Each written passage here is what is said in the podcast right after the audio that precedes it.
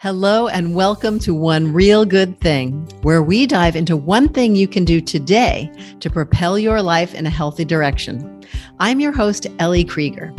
Now, up until this point on this podcast, we've talked about food and nutrition, which makes sense since I'm a culinary nutritionist. But I have long thought of wellness as a three legged stool where nutrition, activity, and lifestyle are all essential and support each other in wellness. So, in this episode, we're talking about one way to build more movement into your life. My guest is Dr. Nadya Swedan, a physical medicine and rehabilitation specialist in private practice in New York City, and author of the Active Woman's Health and Fitness Handbook, Women's Sports Medicine and Rehabilitation, and more. Dr. Swedan's one real good thing is to get together for a walk which is a much more impactful activity than you might realize. Listen. Dr. Nadya Swedan, thank you so much for joining us today. I'm thrilled to introduce all my listeners to you because we have been friends for a long time. We started off working together actually at a wonderful kind of wellness program that integrated all different disciplines of health.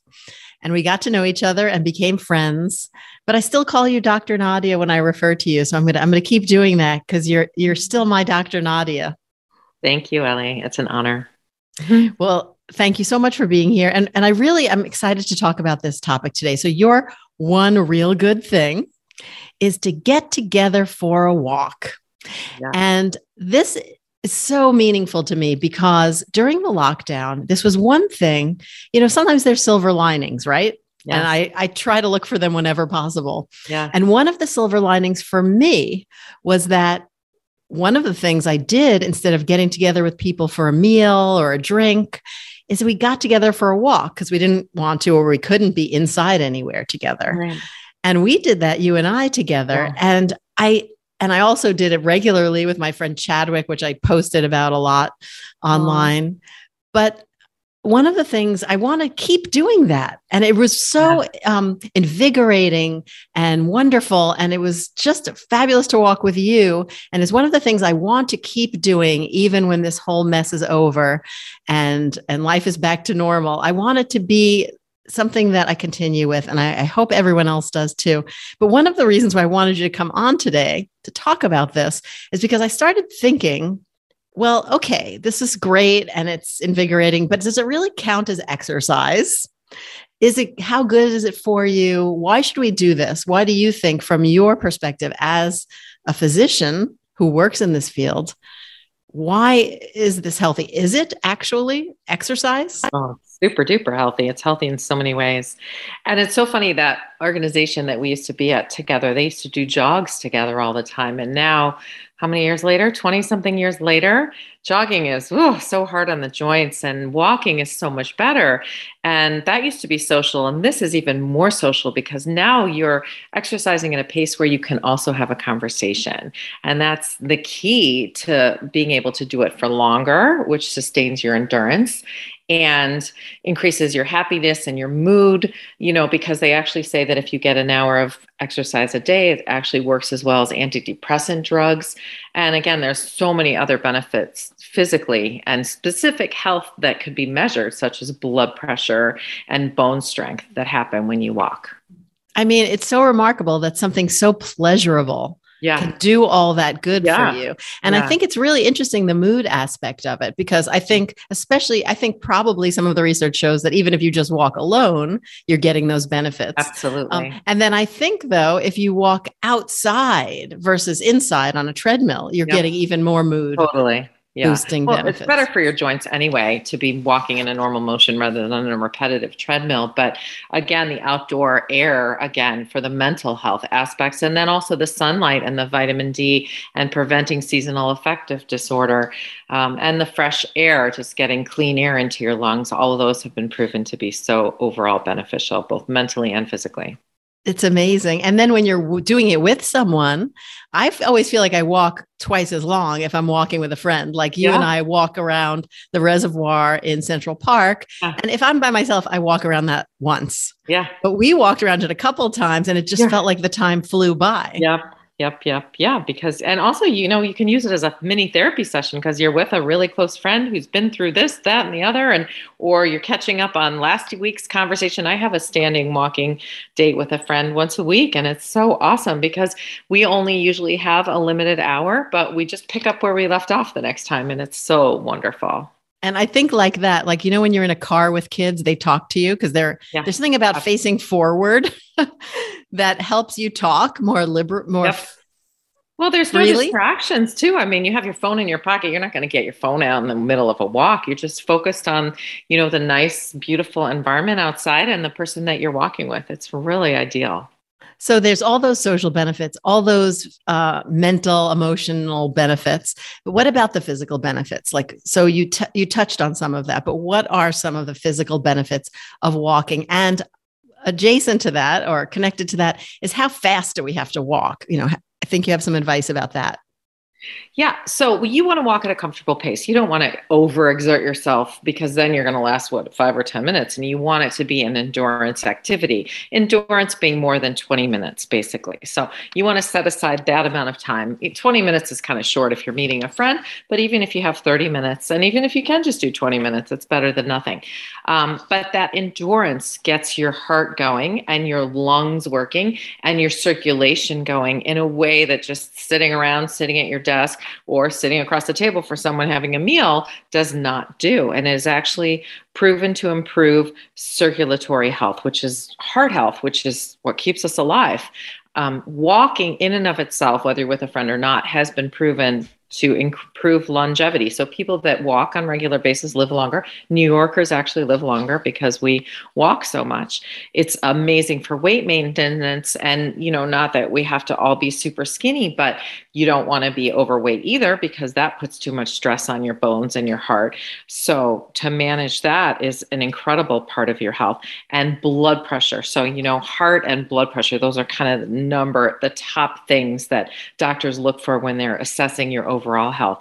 And it has been shown time and time again, not just the walking, but also being outdoors reduces blood pressure. It's also amazing. blood sugars. Blood sugars too are, are oh. very well managed by walking. So oh, good. sure. So that's like a whole laundry list. I mean, it sounds like yeah. kind of a miracle thing, right? It really is. And I love that it doesn't necessarily feel like exercise in some ways, but you say, I love this. You've talked to me before about this um, this level, you know, on a scale of one to 10, kind of, you can yeah. determine how fast to walk that's really yeah. optimal for you, that makes it optimal for your health. So, can you dig exactly. into that a little? Exactly. So there's something called a Borg rate of perceived exertion, which physiologists have established to, and there's scales everywhere in medicine to sort of determine um, what would otherwise be subjective measures. You know, because you know, for me, I might be walking at a oh, you know three mile an hour pace versus somebody else could walk a five mile an hour pace. And for me, that might be the same amount of fitness as the five mile walk pace. So, Borg rate of perceived exertion is basically how hard you're breathing, and whether you can have a conversation is actually one of the measures. So, zero is you're just being a slug, you're not moving at all, you're not even moving your upper body, basically, you're asleep. 10 is you can't even take a breath, you're struggling, you want to just lay down on the floor, you're so exhausted. So, like after you finish a marathon or something. But where we want to be is between five and six, which is you can have about a three sentence conversation, you know, maybe more four or five. It depends on how much exercise you really want to be getting, but anywhere between a four and a six. So four is you can probably speak in paragraphs and you know you're breathing a little bit hard but it's not really interfering with your conversation six is more like you're saying sort of three sentence spurts and you're really kind of puffing it which actually works you know it's kind of yeah. good it keeps you from repeating things too much and makes your conversation very efficient very much more give and take and, and exactly. it's good to find someone who has a similar walking pace to you or yeah. level of fitness but that's not always the case and sometimes if you meet someone who um, or if you want to walk with someone who's a little slower than you, I guess then you get to talk more. So that's that's good. it doesn't bother me at all the pace I walk at socially because I know that just you know that just the act of being outside, and if you, even if you're just hoofing it for a mile or a mile and a half, that's a mile or a mile and a half more than you're walking ever otherwise, and you're getting all those other wonderful benefits. They still happen, even if it's a half a mile. Yep. You know, that they happen.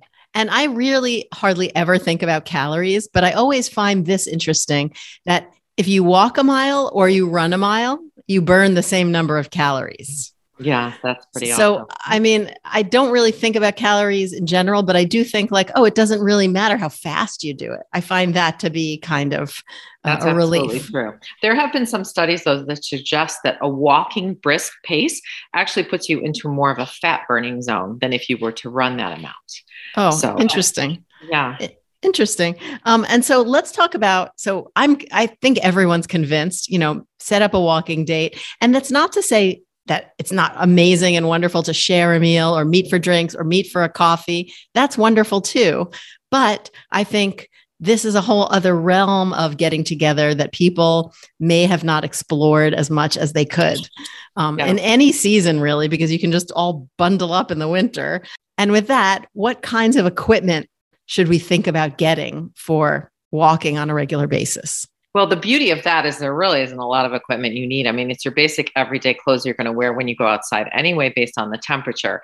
You probably want to wear more layers and lighter gear than you would if you were, you know, walking your dog or whatever. But, um, and I'm always, you know, wearing layers and wearing, tying something around my waist if I get warm.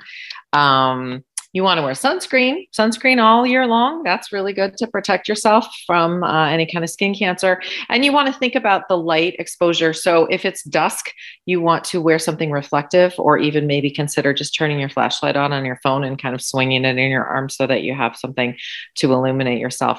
Shoes are super important. I'm kind of really stress shoe wear because that's what hits the ground first. And people's walking injuries usually have to do with your feet or knees or ankles. And the more cushioning you have, the less likely you're going to have a problem. And also, the more stable your shoe is as well. So I like to just, you know, make sure that you have about an inch of cushioning in that shoe. It doesn't have to be expensive, um, but it has to be comfortable. And shoes should actually be replaced about every three to six months based on how much you walk in them, because even if they look new, they have lost their cushioning. Um, you can also get away with buying insoles to extend the life of your shoe a little bit more. But um, yeah, and then what goes inside a shoe is a good sock. You want to make sure that that sock fits, isn't slipping down, doesn't have little knobbies in it, doesn't have holes in it, so you don't get blisters. Great advice. And I know I'm personally overdue for some new shoes. I just Uh-oh. sort of wear them until they look completely flat and squished Ah. down. So I need to go get some. Um, and then also bringing water, right? Yes, water That's- for sure. Mhm. And just a bottle of water. And, and it is the beauty of it that you don't need a lot, but just considering some of those clothing elements are important. And interesting about the sunscreen. So, wearing sunscreen, but even though you're wearing sunscreen, you'll still get the vitamin D benefits Absolutely. Yeah. After 15 minutes, basically. Because you don't, you, you just need a little bit of your skin exposed. Even if like your hands are exposed, you'll get some vitamin D, right? Yep. They say 15 minutes on hands and face three times a week is what you need. So, Okay. Good to know. I knew you would have loads of helpful information about Oh. this. And it's great to talk with you. And next time we talk, I want it to be a walk, right? oh, Um, yay. Uh, yes. I, I look forward to that. And I didn't know if there's anything else you wanted to add before we we say goodbye here. Well, you know, just remember that it is one of the ultimate fitness activities and I'm all about fitness and being healthy and having overall, you know, fitness. So if I ask people if they exercise and they say they walk, I'm like, "Great. That's great. I love that you're walking. Make sure you're doing it at least 20 to 30 minutes, 5 days a week and add just a little bit of strength training and stretching, just 10 minutes and then you're done. So you've had your social aspect and your fitness aspect and you're good. It's awesome. It's so doable and fun. Yay. So- super. Thanks so much. And uh. I'll talk It's to you soon. thanks for listening. I hope you're inspired to plan a walk with a friend right now. Go to elliekrieger.com to learn more about Dr. Nadya Swedan and join me next time for another One Real Good Thing.